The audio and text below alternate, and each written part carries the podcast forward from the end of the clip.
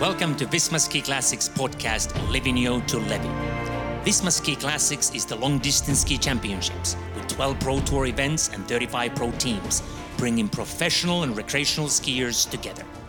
We will analyze the events on the tour, portray the legends of the sport, and help you to become a better skier.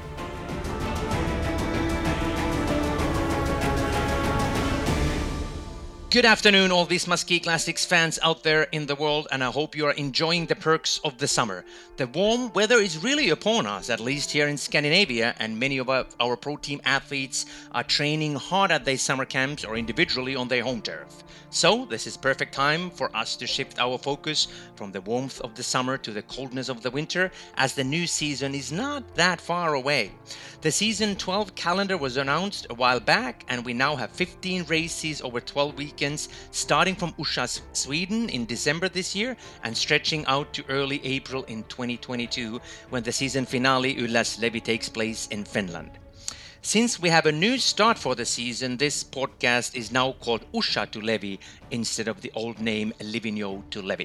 I'm your host, Teemu Virtanen, and my special guest today is the CEO of Visma Ski Classics, David Nilsson, who will give us more information about the upcoming season and the races within. So stay tuned for that, and that'll be next.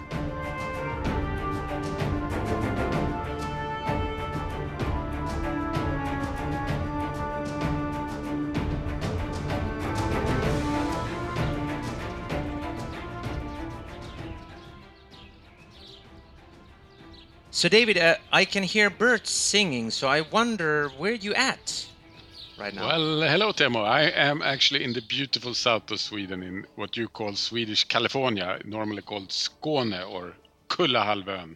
It's a beautiful place. So we're sitting here, me and the birds. And I assume that it's been really warm there as well. I mean, it's pretty much the heat wave's been hitting us all over Scandinavia. Yeah, we had a, a great May and June. Then last week has been a little bit more bearable temperature, so to speak, but a very nice summer so far. So really enjoying it while planning for the winter. Speaking of the winter, now the new season or the new calendar is out there. We have 15 races, 15 events over 12 weekends, and we're going to talk about that. But first, let's go through the calendar pretty quickly. If you go, if you go through every single race and the dates. We have uh, 15 events this year, which is uh, a record, so to say. But we're keeping it down to what we've said in the board, maximum 12 weekends. So it's uh, ambition is to have more races when the skiers are out on a location. We tested last week, uh, uh, winter in in in Vålådalen when we were there. So we tested this what we call back-to-back racing, and it turned out really well. So we decided to to uh, explore that format a little bit more. So yeah, as you said, 15 events, 12 weekends. We have actually three new destinations. Uh, visiting one new country this year, and we also have one type of uh, competition format that's new too. So it's a lot of new exciting things for season 12. And yeah, to go through it, we have first we we will have a start off, uh, as you said in your intro, in Orsa Grönklitt, which uh, we'll go come back to, but it's going to be a similar prologue weekend that we have in Livigno before. But we, after being a lot of years in the Alps for the prologue, we feel it's not more than right that we that we now move the prologue to the Scandinavian for for once. And after uh, that's 18th to 19th of December, and then after Christmas we go to first to Misurina in uh, northern in the Dolomites part of uh, Italy, very close to Cortina. And it's a new destination for us. We're going to have a back-to-back format there with Saturday Sunday races. Weekend after we stay in Italy, but we go to Südtirol region where we have the uh, La Venosta and uh, a new race on Sunday, Reschenseerennen. We will come back to that.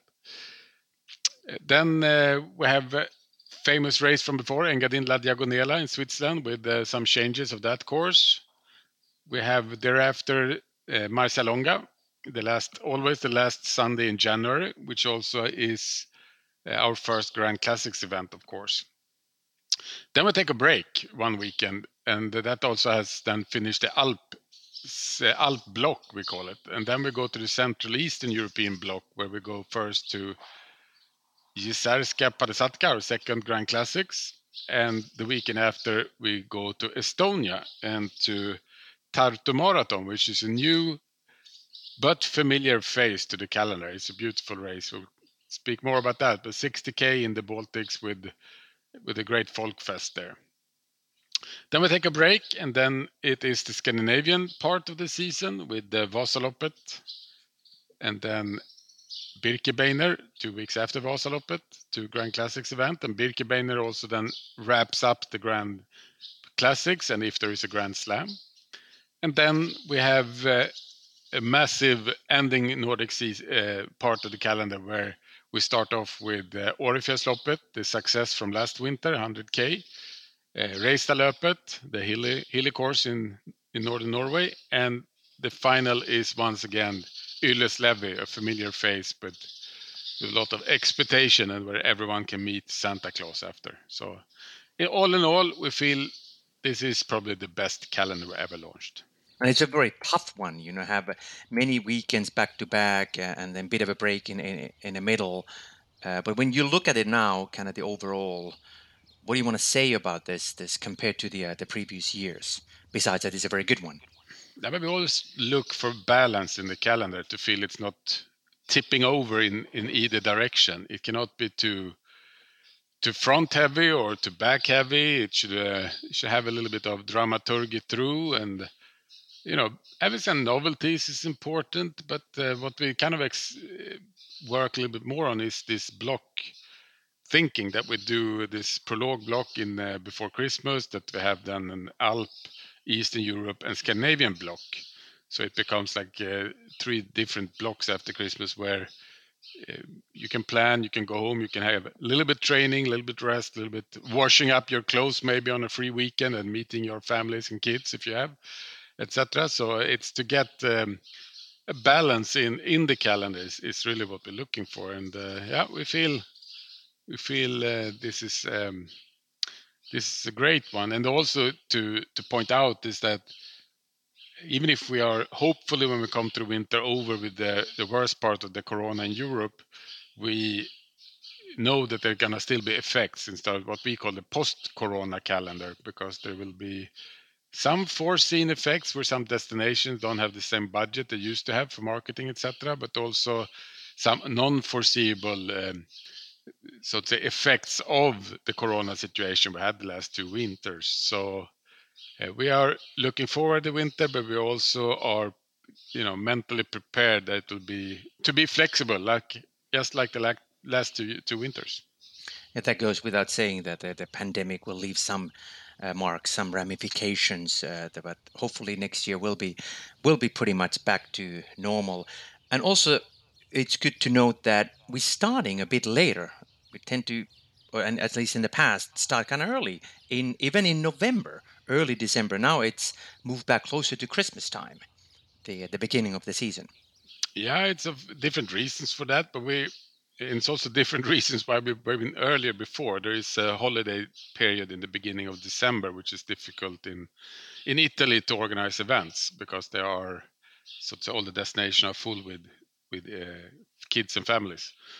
So uh, no, we believe uh, we, we want to start off before Christmas because it's important for our uh, athletes to to meet themselves, meet each other, you know, in the competition, seeing where they are, and uh, you know, get a little bit time to fine tune the shape, the technique, and the material, etc. So we want to get going, um, but um, then of course we want to be quite safe with the snow situation too. So so we have we have some actually some uh, some interesting thing we're working on for the for the earlier part of the season. Even if the Pro Tour begins 18, 19 December, we could have a different format starting off earlier. Like you have the Spring Classics in uh, in cycling world, where you have the little bit different setup of this one day event. So we are looking for to start a little bit earlier, but I think for the coming winter we we have to we stay with that. And uh, also, as we talked about the Corona situation, it's quite uh, positive to start as late as possible because we think the effects will be definitely there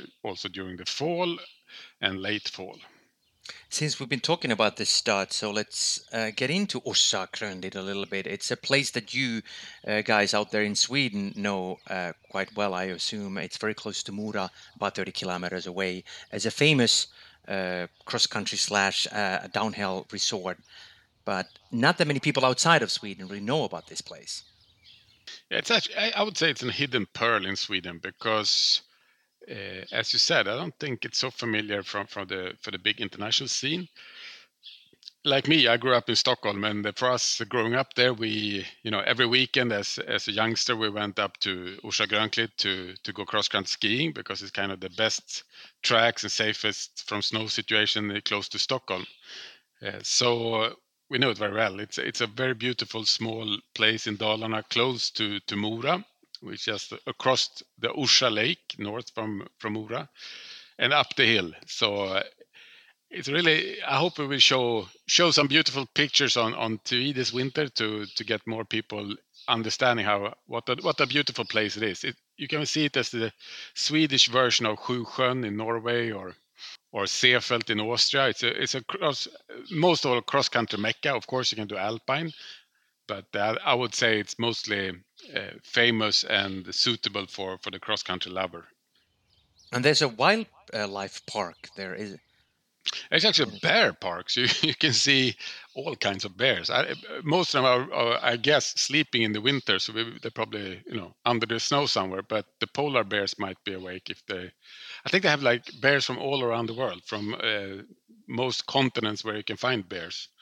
So uh, it's a lot to see there. I had tigers before, if I'm not wrong, too. So it's um, maybe we can make the course go a little bit uh, close by, so we can get uh, some um, helicopter shots of the of the bears. But not through the cages, though. That that'll be a little bit too dangerous. But oh, of, of, course, and it uh, that, that will not happen.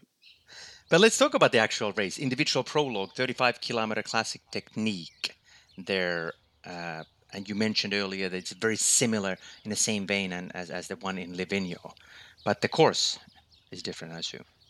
Yeah, it is. Of course, the course is uh, different because we're in a different location, but we tried to keep the format quite similar to what we have built up. So on, the, one difference is that we're working Saturday and Sunday instead of Friday and Sunday, and the reason for this is that we're now stepping into in Sweden and Norway into the winter studio. It's a format for the public service TV stations where they want to fill up the, the weekends with sports. So they're going to have a lot of ski classics and um, also biathlon. So we're trying to adjust to their needs as much as we can, and because of course there's more more TV audience watching uh, for for Saturdays and Sundays, which also is good for the athletes and their sponsors and the pro teams and their partners, etc. So so we will do Saturday and Sunday, and uh, the Saturday start off is our Pro Team Tempo, as you said, with uh, which we call like a, rolling press conference. It's it's about showing what's new for the season, the new pro teams, uh, new names, new sponsors,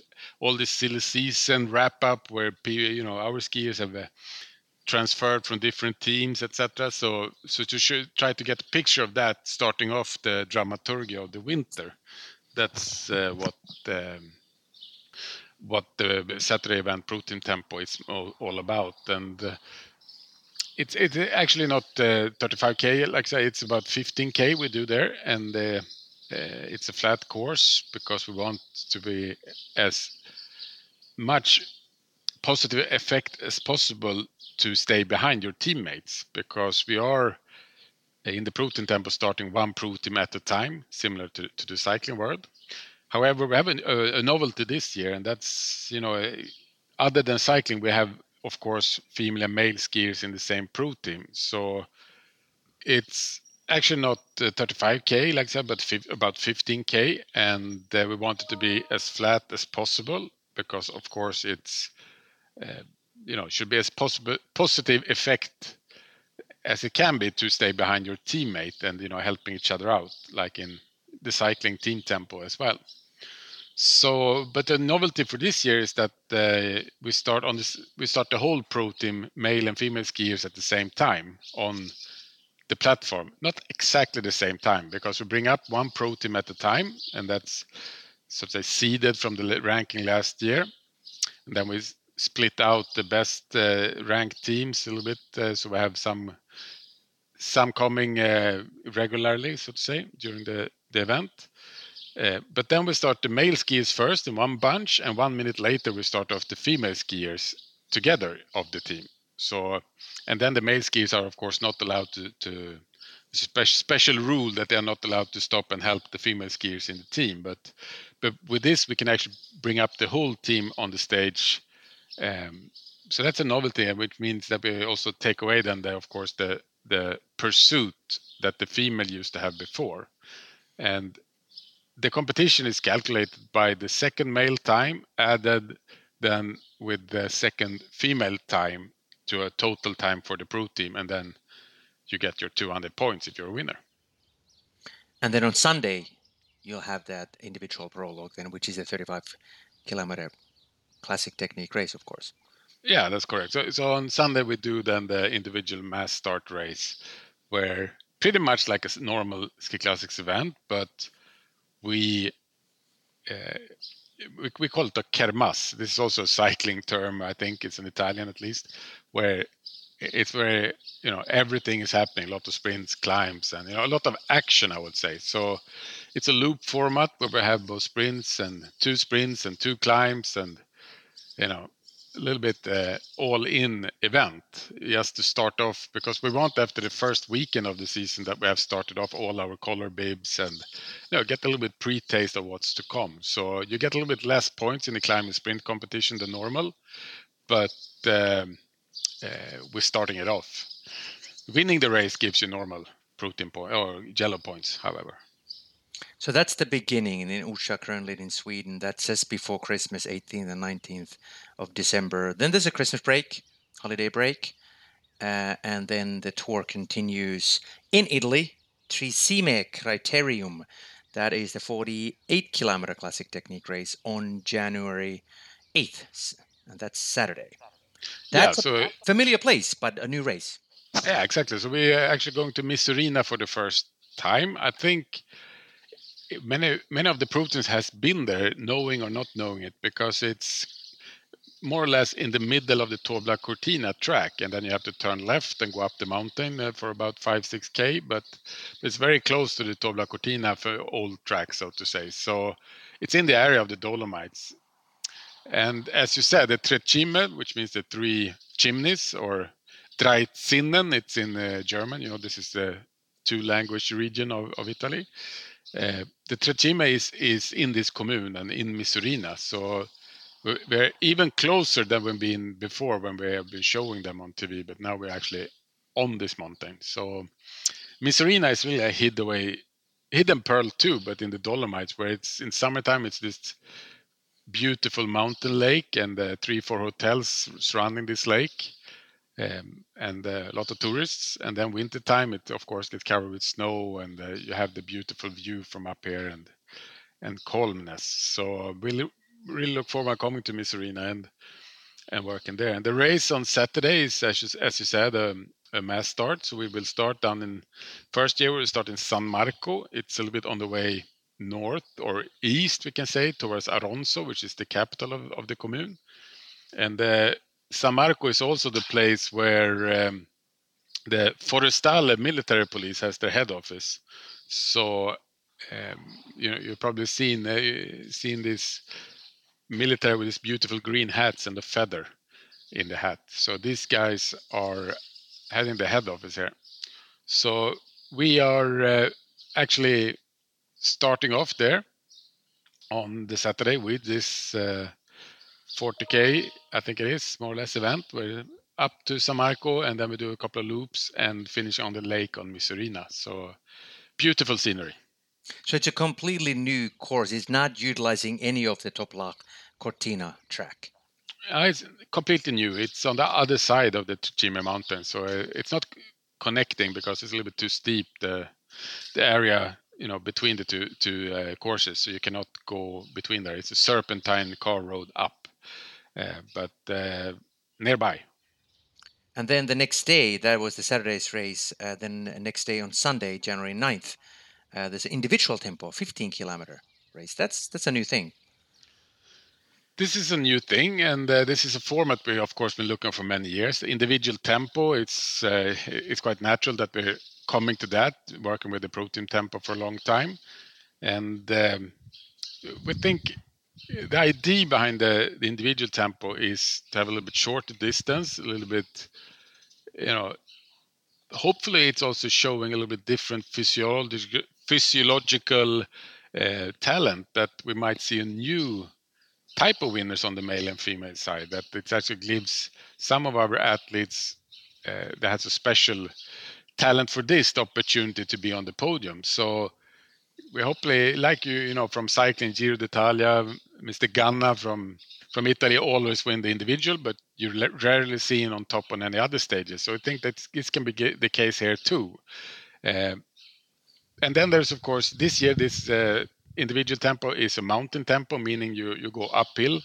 and the finish is uphill. It's a, a unique course. Can tell more about that, but but then it could be also a, a flat tempo. So that's something we will elaborate with over time. What's the right course? was the right setting for for an individual tempo? So it's matching our uh, concept the best way. It is actually really interesting to see because they will do the longer distance on Saturday than the shorter one on Sunday. But what about the points? That's probably something that at least the pro team athletes are eager to, to learn about. Do you get full points from this individual tempo, or how does it work point wise?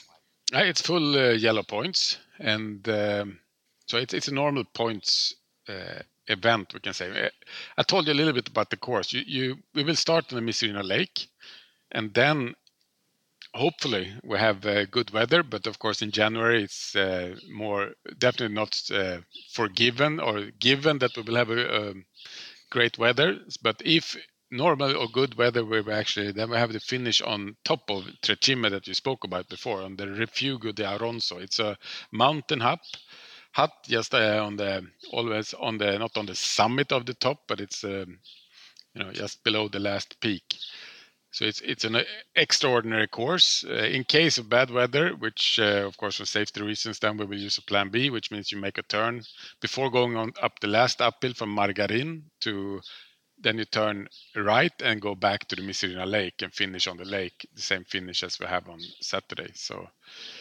yeah, it's a beautiful course, and um, Misurina is a magical place.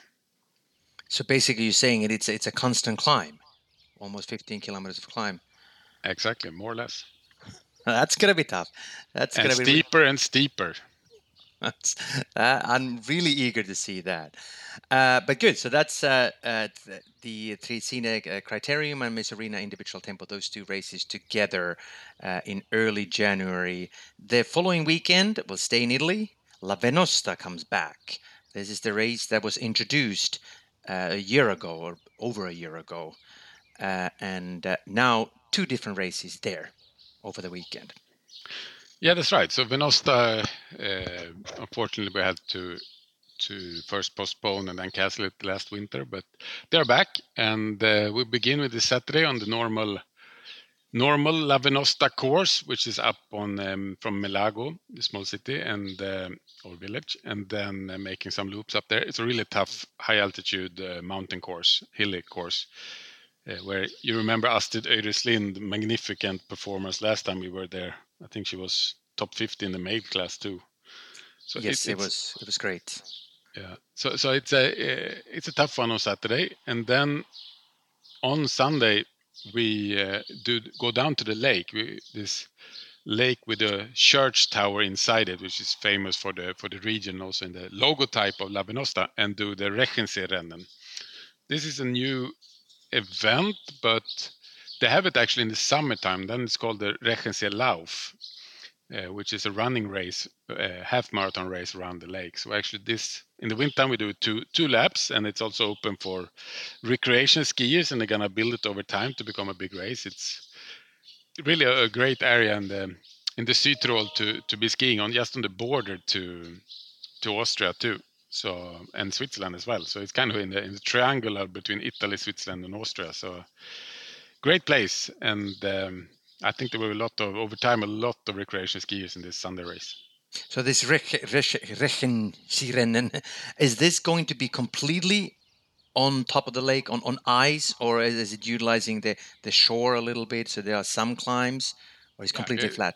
No, it's not completely flat. It's uh, going up on the on the mountain sides, as you say. It's uh, there are a lot of biking roads and gravel roads in the summertime, so they use this. So it's it's the quite little on the actual lake, but uh, it's around the lake, you can say. So because good. You cannot. It's the same way you, you run in the summers. You cannot run on the lake in the summers. They actually ski where they run, so to say. Okay, that's good to know. And then from there, we leave Italy behind. And then on January 22nd, as you mentioned earlier, Engadin La Diagonela. That's been uh, within the the tour or the, within the, the circuit for a while now, and um, definitely one of the most beautiful places in the world you know, for cross country skiing. But the race is a little bit shorter now. It's 55k.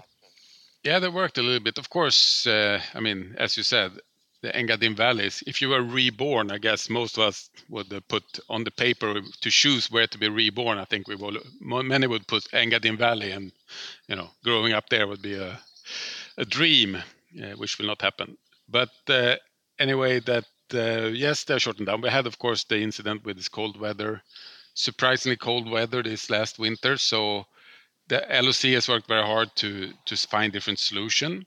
So they moved the start area to keep it away from this cold river that we talked about last winter. That it's going there with its moisture, really really freezing air.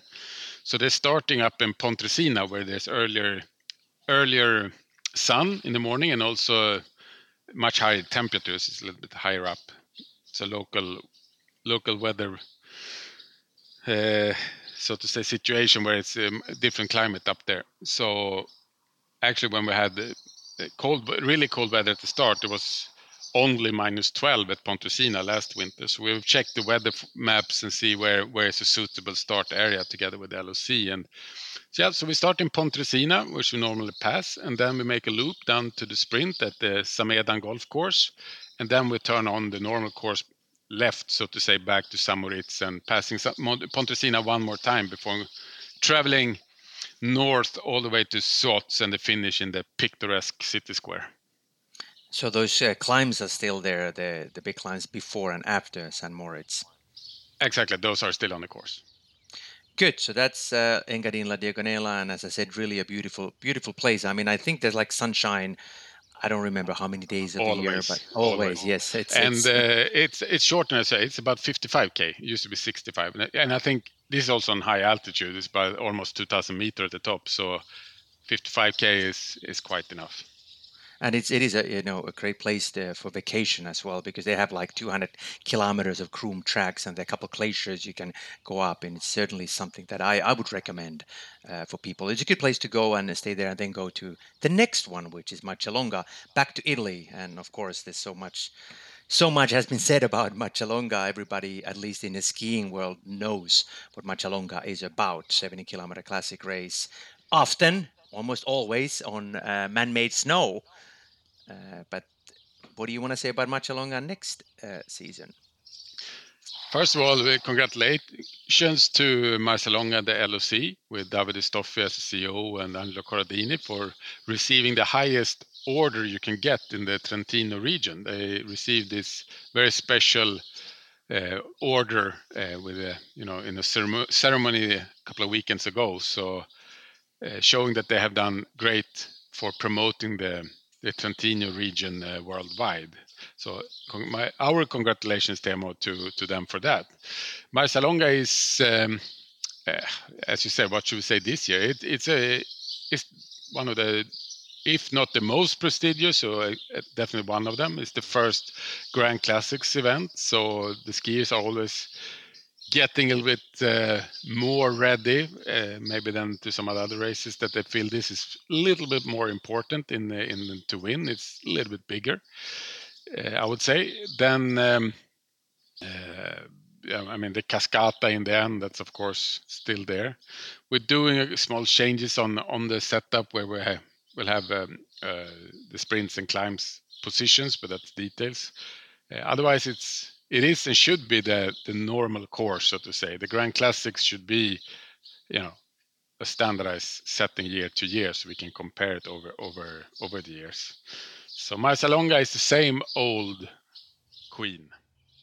And when you talk about the Grand Classics, for those people out there who are not familiar with the concept, it's a four most prestigious races put together: Marcialonga, Jizerska 50, or Jizerska Padesatka, uh, Vasaloppet, and Birkebeiner Rennet. And if you win that, you get more points. And also, if you win the whole four, which no one's ever done, by the way, uh, you get a bit of an extra there, correct? Yeah, then you make a or complete a grand, grand slam, and uh, yeah but uh, there's also a change that's we can actually take it while we're speaking about it, Teemu, that we're also doing a change to the rules this winter for for the Ski Classics Tour, and that's that we have decided to take away the Visma Alp and Visma Nordic trophies and instead introducing the Visma Grand Classics trophy. So we are mounting it up that even if you don't win the Grand Slam, we will hand out prize money to the top top skiers, male and female, in a, in the the result list of the four events every year good that you pointed that out. We will talk about the changes in the rules uh, at the end of this uh, program or the episode. But then moving on from Marcialonga, another Grand Classics uh, event, Jizerska Padesatka or Jizerska 50. Padesatka means 50 in the local language in Czech. Uh, again, a race that everybody knows. It has grown. It has become one of the biggest races in the world. And it has a kind of a unique atmosphere being in the middle of this Czech you know, the Izera Mountains? Yeah, we had first we had a free weekend after Marcialonga, so the Alp block was then over, and then people can, if they want, go home and uh, do some cooking or training or whatever, washing. And then we go to Jizerska for the second Grand Classics event, and uh, yeah, Jizerska we, we talk very warmly about every year because it's an event that has been improving year by year into this Grand Classics, you know, event on the highest level where where uh, the course is varied, the terrain is very interesting, the finish area start yeah is really a folkfest packed with people and cowbells and uh, all these things, and uh, yeah, it is uh, a race where I think more and more recreation skiers from, for example, Scandinavia will will explore because it's uh, it's a great day in the in the tracks. Is there anything new for Jizerska this year or the upcoming year, or is it just as it was? Uh, we are reintroducing the sprint at the far end, so it's actually going to be uh, a sprint at Jizerka, which is at the turning point at the 25k. So otherwise, it's it's more or less the same. So after two Grand Classics events, Marcialonga and Jizerska Padesatka, the Pro Tour moves to a new location, actually an old location, but new, uh, Tartu uh, in Estonia, Tartu Ski Marathon. 63 kilometer classic uh, race, really a nice course. It's kind of a undulating, rolling terrain it, returning one. What do you want to say about Tartu? That's it's been a while since we had Tartu in our calendar. Yeah, we're happy to, to have this old classical race back. It's used to be uh, actually back in the Soviet time eh, when the Soviet Union, the Baltics was part there. Then it was the biggest race in the Soviet Union. So have a long traditions for for also the Russian-speaking world.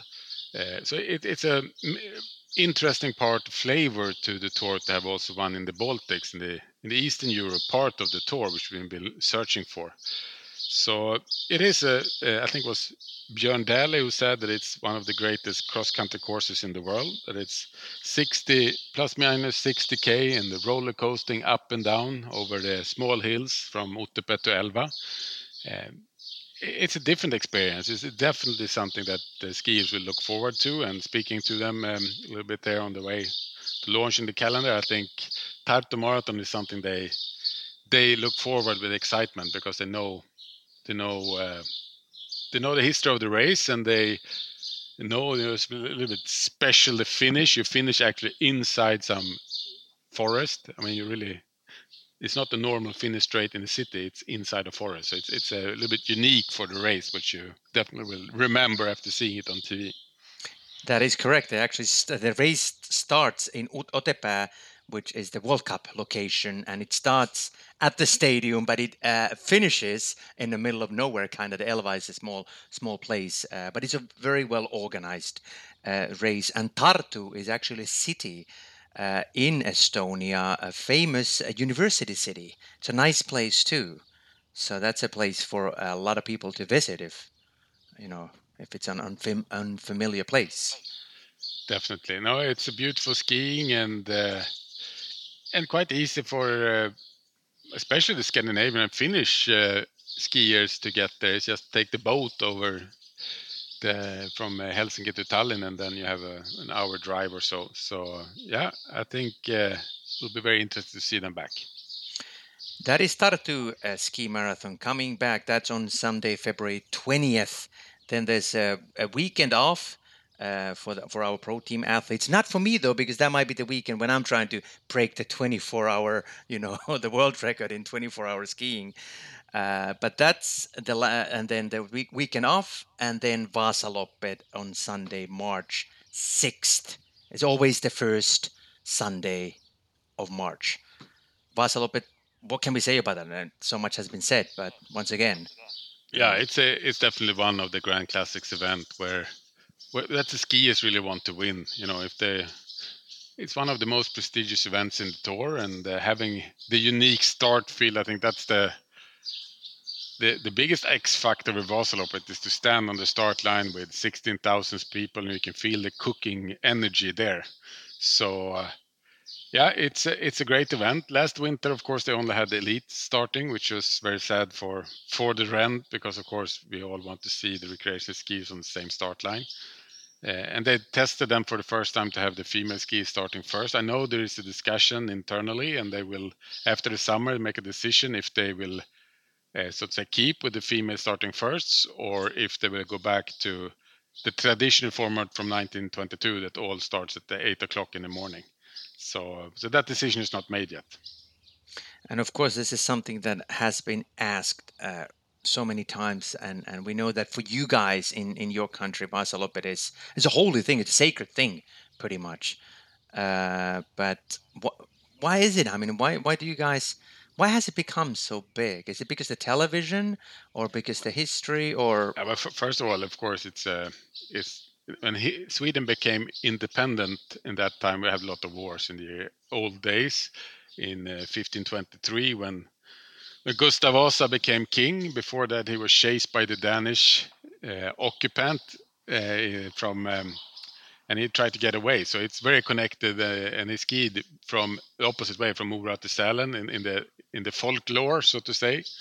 Uh, to keep away from the Danish troops trying to kill him. And then he, after that, came back to Stockholm and became king. So, of course, that uh, you know to have that kind of story to build a race on, it's uh, that's unique and uh, makes makes a good start when you set up a new event. And then over the years, it's been one of the first like really huge sport events on TV that been every year coming back becoming a tradition and and such a cornerstone in the in the TV every year. So you are actually you know looking forward to seeing that and to become to win the uh, Vasaloppet in Sweden. You're I know that Thomas Wassberg, who won everything except Vasaloppet, said it is one thing he really missed he didn't win is Vasaloppet because you can win World Cups, you can win Olympics, you can win World Championship, but if you win Vasaloppet, you're forever in the history book because kind of only one per year, and uh, those people you can always see in front of you as as kings on a wall or queens on a wall, so to say. Every everyone gets almost a sculpture in the mindset of, of the Swedish people. So it, it's really huge to become a winner of, of that race. And naturally, there are many uh, multiple winners that have uh, won the race several times. Uh, Oskar Svärd, uh, Jörgen Brink, so forth. And speaking of Oskar Svärd, he will be next. You know, our next podcast is actually with him. But that's Va-. So moving on to another pretty much almost as prestigious as Vasaloppet is Birkebeiner or Birken, Birkebeinerrennet in Norway. There's a weekend in between, again, a break, and then uh, Sunday, March 6th is Vasaloppet, and then week weekend off, and then Saturday, March 19th uh, is Birkebeinerrennet. Finally, I mean, it's been two years since uh, Birkebeinerrennet took place. It's good to have them back.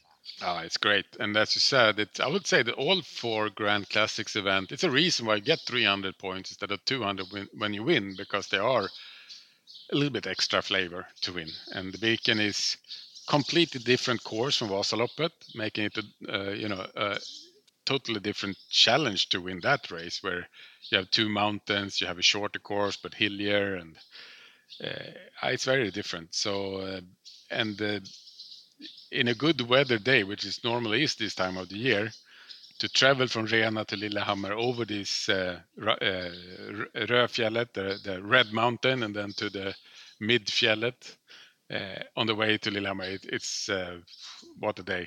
So. Um, so I think uh, when you speak to international skiers and so recreation, they always want to come back to to Birken to have that fantastic mountain feeling because that's really what you get in that race. Is there anything special, anything new taking place? Because it's been two years since Birkebeiner has been able has been organized. Uh, no, no, big changes, I would say. It's some small adjustment, but uh, in general, it's still the old Birki. And that is a 54 kilometer race and there's a long long uphill there. I think it's about 13 kilometers constant climbing then a bit of a downhill and then climb again. And they have uh, they have if you register to Birken as a recreation skier you actually have you get this great possibility to get tra- training advices from Marit Björgen and uh, Martin Jonsrud Sundby. They have a cooperation with them for training also for recreation skiers. So that's a really cool project they are working with at the moment. So sign up and uh, get well trained by Marit and Martin. Indeed. And also Birkebeiner Rennet starts kind of the last block. You mentioned said the kind of the Scandinavian block. Of course, Vasalopp is the first one, but there's a there's a weekend off. But after Birkebeiner Rennet is four races back to back. So it's yeah, a very very tough, tough, tough and uh, honorable finish, and the winner really need to deserve the yellow bib. So yeah, then we came to Årefjällsloppet uh, the weekend after Birken, and uh, of course we introduced it late for the previous season. It was uh, a little bit replacement when we had to do the first Plan B and then Plan C. Uh, but introduced the 100k race over 2,508 meters, so it's actually a combination of Birken and Vasaloppet put together and making it a little bit longer. It's um, it's a unique, uh, I would say, challenge also for the pro team athletes that when I saw Oskar Kardin, who, who was, uh, you know, doing a fantastic job last week, he didn't win, but he was on the way to until the snow stopped him, so to say, because of special snow conditions. Uh, when, when he finished, he looked completely exhausted. And, you know, to see also the pro team athletes getting that tired, that that's a good feeling to see that they, I, I guess they get a good feeling that they actually did you know they had to work hard this this day to, to only to finish the race. So and it's a varied race where we start in Vålådalen, finish in Vålådalen. So it's actually probably the worst longest loop race of the 100k. So it's one loop where you start off in the passing after a while the Ottsjö Lake, which is quite exciting part to go skiing on. You never know if it's ice or snow. And then up up the mountains, and uh, it's a really steep uphill from Ottsjö Lake the first time you go up there uh, until Ytterstvallen. It's actually Max Novak, one of the skiers in Team Ramud, and he had clocked on his GPS, and according to his GPS, it was 40% incline on the worst part. And that you can see if you're watching Tour de, Tour de France or Giro d'Italia, and they have like 18%. Is uh, you know it's quite heavy to bike, but um, here was about 40 according to to that uh, so it's really steep. You you actually you see the pro team is literally walking up there. So if you if you lean backwards, you actually fall. It's a lot of herringboning for them on that. Slow course. herringboning. I don't know if there's a technique name when you kind of really walking herringboning. exactly, and it is. Uh, uh, very much appreciated and, and liked by our pro team athletes. Didn't they uh, vote that as, as their favorite race? Yeah, it became the best event of the season. So every every after each season, we have this uh, voting where with the pro team athletes and staff they can uh, vote, and uh, all the events of the season is in in the ballot, so to say, and then um, that became number one. So that's of course meant a lot for the event, and uh, this year they're opening up also for recreation skiers in different ways. They were not allowed to in Sweden last winter, but it's also possible to do to do the long race, the 100k. You need to have a certain criteria to to be able to register. But then there's also shorter versions of the race that you can do for that all people. There's one, so to say, distance for for for all people to be able to get a diploma. So that's Årefjällsloppet, as you said, 100k, really a tough course, and uh, week after Birkebeinerrennen.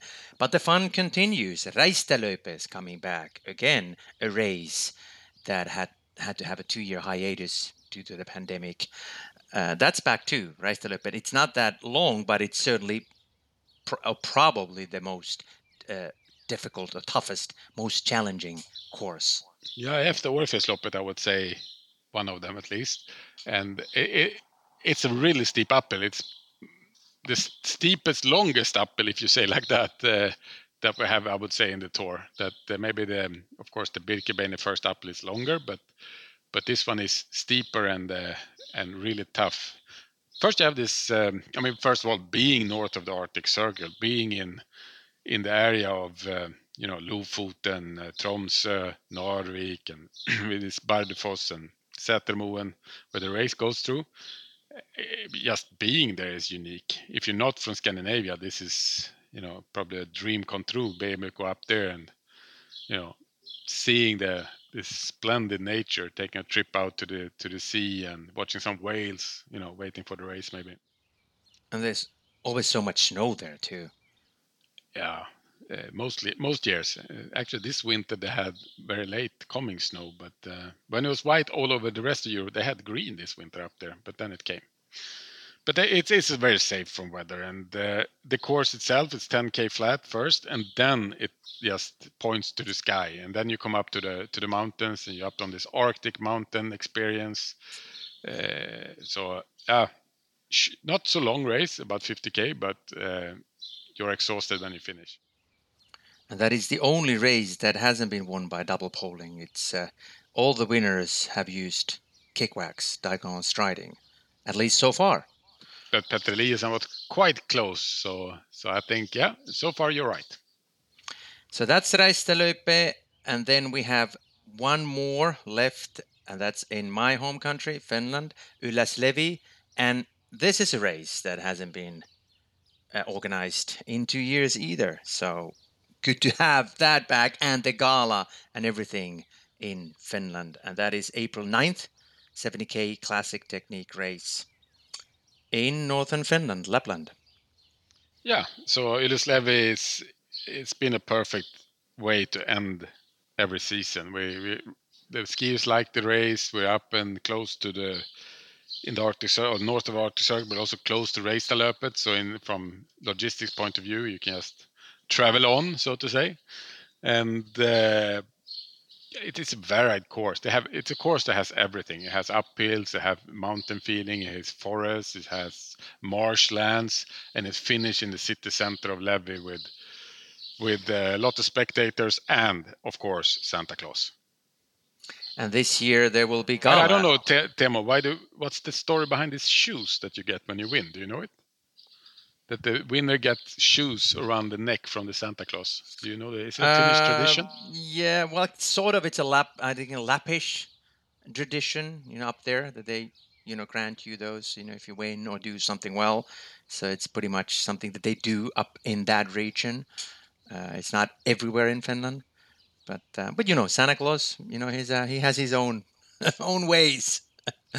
yeah, so. it's, it's, a magnificent race, and, and when you finish there, you really feel, you know, this sigh that the season is finally over.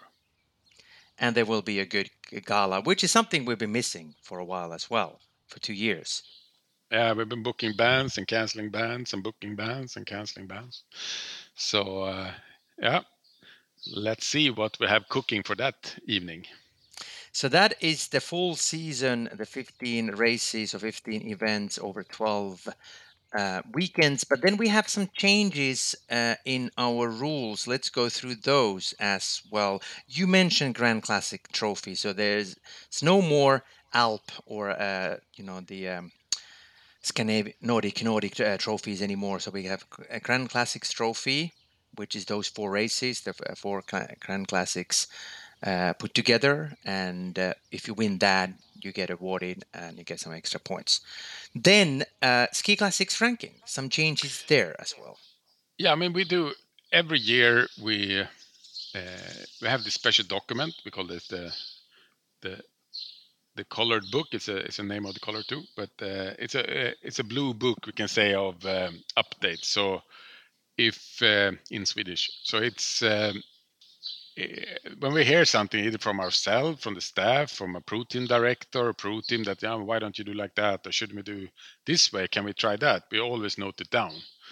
And uh, because we, we want to have a, every year, we want to constantly develop to make it small changes better. But we want also to be, so to say, wait until the next season to change it. So we, everyone should know this season this is the way we do it and then we wait even if it's a good idea we wait until after the season to evaluate it. So in, may every year me anton karlsson from from the sports side and caroline the project leader for for uh, ski classics we uh, sit down and go through all these um, uh, points that's uh, we got in the in the book and uh, it's over a hundred every year that we go through. And normally it's a we, we sort them into three piles: good idea that we want to change immediately, good idea that we want to change but maybe not already now, and a bad idea. Uh, so which we believe is a bad idea. Uh, so we sort them like that, and then we uh, those we're gonna implement, we try to find way to implement already to to this uh, next coming season. So in general, I would say it's about 50 updates from from high to low because it can be everything from you know where the coffee machine should be in the trailer to to the rules of uh, of a pro team competition. So it's really high and low in those changes. But it's a lot of rule changes we do every year. So yeah, we mentioned as I say first the, the change of the trophies the ranking we have um, changed uh, it's the last 24 months where you can collect uh, points and you used to be able to calculate your 15 best events. But this year we are uh, or this year but we are changing to best 12 events the last 24 years. And one reason is of course that it's been two seasons of corona so there's not been so many events but we've also been looking over time what will be happening if we do that change. And it looks like it's going to work even if we have normal seasons to come. Um, the best 12 events the last 24 months will be calculated, and that will be updated already now. And then we also have uh, a change that for the female athletes, if they become pregnant, that they can freeze the ranking uh, up to one year. So if uh, they can request to have a freeze of the points, so it's also fair. So that's uh, the change of the ranking. And uh, shall I go through some more points? Or? yeah, please do. Yes, we have uh, uh, more pro teams. They get an automatic license for the next season. In general, we have, or normally we have 35 pro team licenses to hand out. That's the maximum. And that's always handed out the last years. And then we come to point where we have to say no to some teams because we cannot hand out more than 35 basically. Uh, it used to be that the 15 best in the ranking automatically had the license for next year, but now we're changing that to the 20 best pro teams. So they don't need to apply for a new license, but they automatically are granted license for the next season to come. Then we have changed the for uh, the pro teams when they register that they uh, first of all, of course, they must have that's the old rule that they must register minimum two persons of each gender, so two, two male and two female athletes. Uh, but now we are sharpening that a little bit that they also must register these four people to minimum five events, or they must have two plus two at minimum five events registered. We are, uh, yeah, there's a lot of also things. But One big thing we are changing is what we call service zones that we tried last winter in uh, Årefjällsloppet, where we actually take away this drink stations and that people in addition to giving drinks all around the track because it's becoming more athletes more pro teams more messy around the tracks and also more garbage. Uh, so we tried to to um, so say sum it up. So we had six service zones which is a little bit big. It's about 500 meters area where where it's marked with a stop and a start. And in there you can give uh, food you can throw away garbage and um, and these things. I mean, give gels and uh, changing drink belts, etc. But outside of these zones, you are only allowed to change uh, broken equipment, so to say, if you have a broken pole or so. But you're not allowed to change a drink belt outside, and you're not allowed to throw uh, trash outside the service zones. Uh, for this coming winter, it's recommended for the events to use them, but each event um, can choose if they want to, to use service zones or not. The service zone is going to take a little bit, sometimes some years to implement because it's a lot of uh, logistics at each event. So, but we are we are um, definitely introducing it some events this winter, and we felt uh, it's it's a good um, it's a good uh, development uh, for giving service and making it calmer around the pro team athletes around the tracks. So let me recap it a little bit because that is very important. So if if, if an event chooses to use this, you said it's recommended uh, now, but if they choose to do this, it means that a pro team uh, or the service people can o- only service their teams within these zones. Correct? Uh, exactly, except from broken equipment. Yes, exactly. So no more feeding anywhere they want. And no more throwing trash anywhere around the, the court. Normally it works quite good already today, but, but we believe this is a, a step up. Another rule change we're doing is, uh, of course, after the, the cold winter in uh, in one of the races, we uh, we saw a lack of the rules from from FIS. Uh, so we have uh, from our races.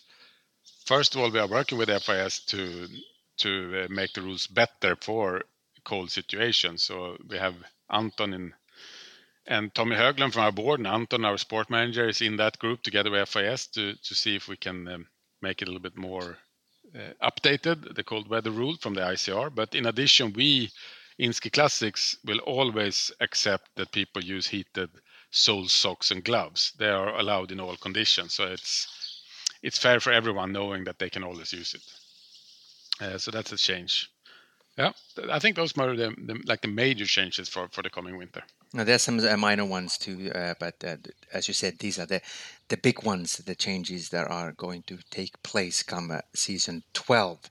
So now, when you kind of look back, uh, and of course, as you mentioned so many times, the last season was really tough.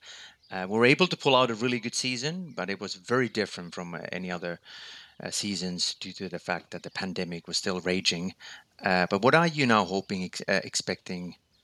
For this this coming season based on now what you went through all these 15 events?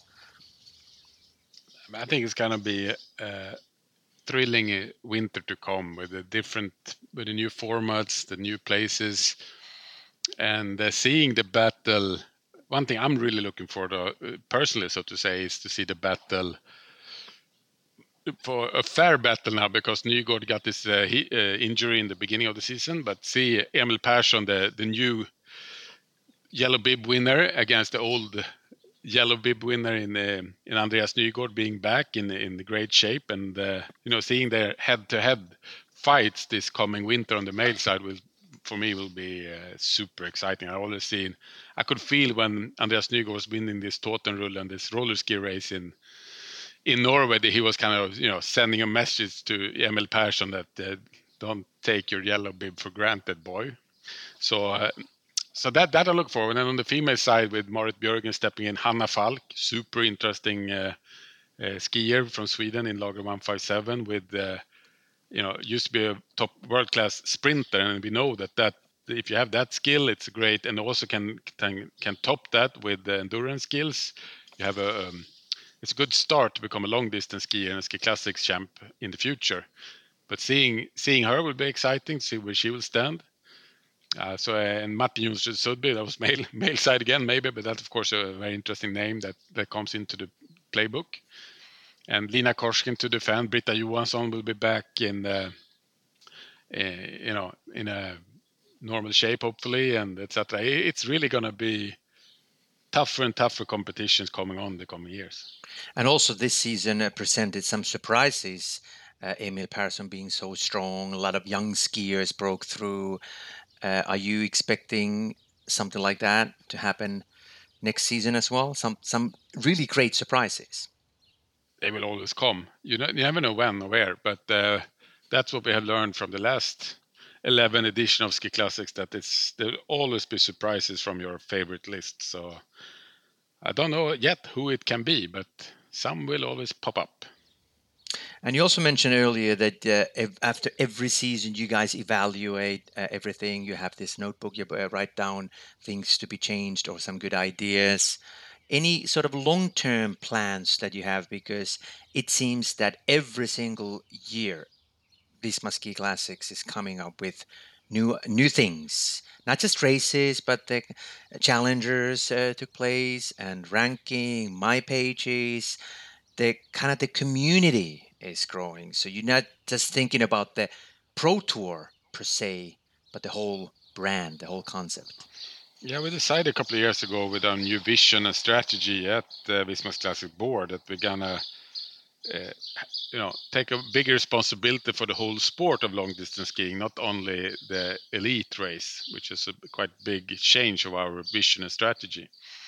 But uh, there's nothing that's going to happen in uh, you know small changes but we're going to we do it as i said with the small changes over time then they become major changes so we are of course building continuously our community with the, the challenger number of challenger events are growing we're trying to connect more with the challengers to the pro tour etc in different ways we have some interesting things uh, in our sleeves that we might throw out already in front of this season how to make more people be able to to be part of a team, even if it's not a pro team, etc., etc. So we have we are working. We have a quite clear vision where we're going to to build a, a community around the sport, long distance skiing, and step by step we're gonna get there. And uh, when we're getting close, we we move the the vision and the goal a little bit further again. So hopefully we never reach it. We're gonna already then have a new goal set. And I know that it's very important for you to have sort of a 24 7, a year round uh, exposure and, and visibility. That's why we're doing so much content, these podcasts, uh, articles, and things like that. But also roller skiing. It's very big in some countries like Norway, even your country, uh, Sweden. Uh, not that much, maybe in Finland, maybe in Central Europe. But could that be also something that it's incorporated even more? I know there are certain challenger races uh, that are uh, roller ski races that are part of the, the family, so to speak. But do you foresee that that could be something, maybe a separate tour or something like that, in the long in the long term? Yeah, you're you might be on something here, Teemu, because yeah, for sure we are seeing that the more and more recreation skiers also are doing training summertime on roller skis to prepare for the winter. And when they're already training, it's not so big step to make a competition, even if it's uh, as I think everyone knows that's been roller skiing, you feel a little bit more afraid when you do roller skiing, so to say, than if you land soft on snow.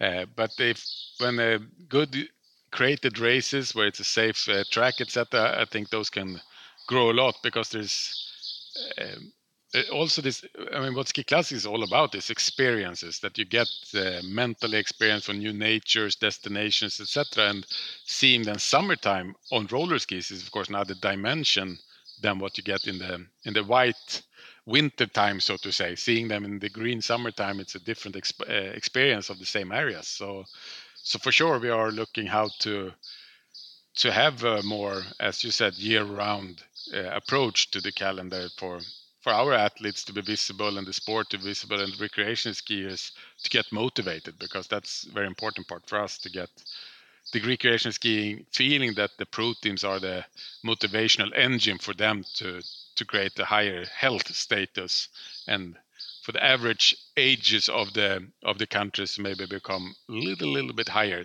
thanks to us. That is a good point and the well-being and, and kind of the the health issue is a very important and, and I'm, I'm happy to see that cross country skiing and endurance sports is really picking up and people are doing doing it uh, more often.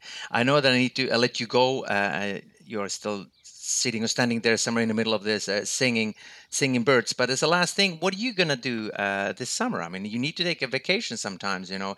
It's uh, july. Is it normally the vacation month? Any plans for you in terms of taking some time off?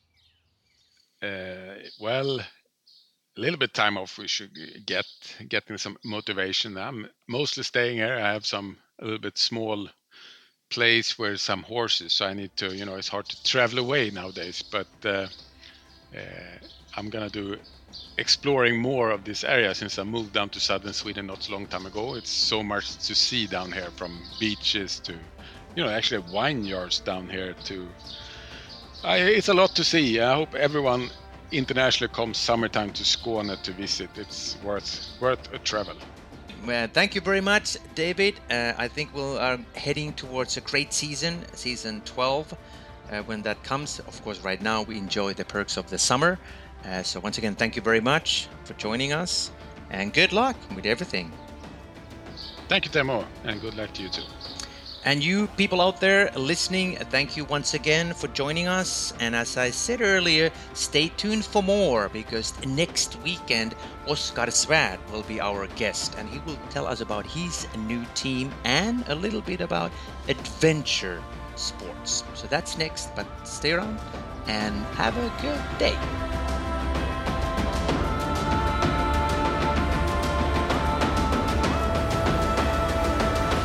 This podcast is a W Sports Media production.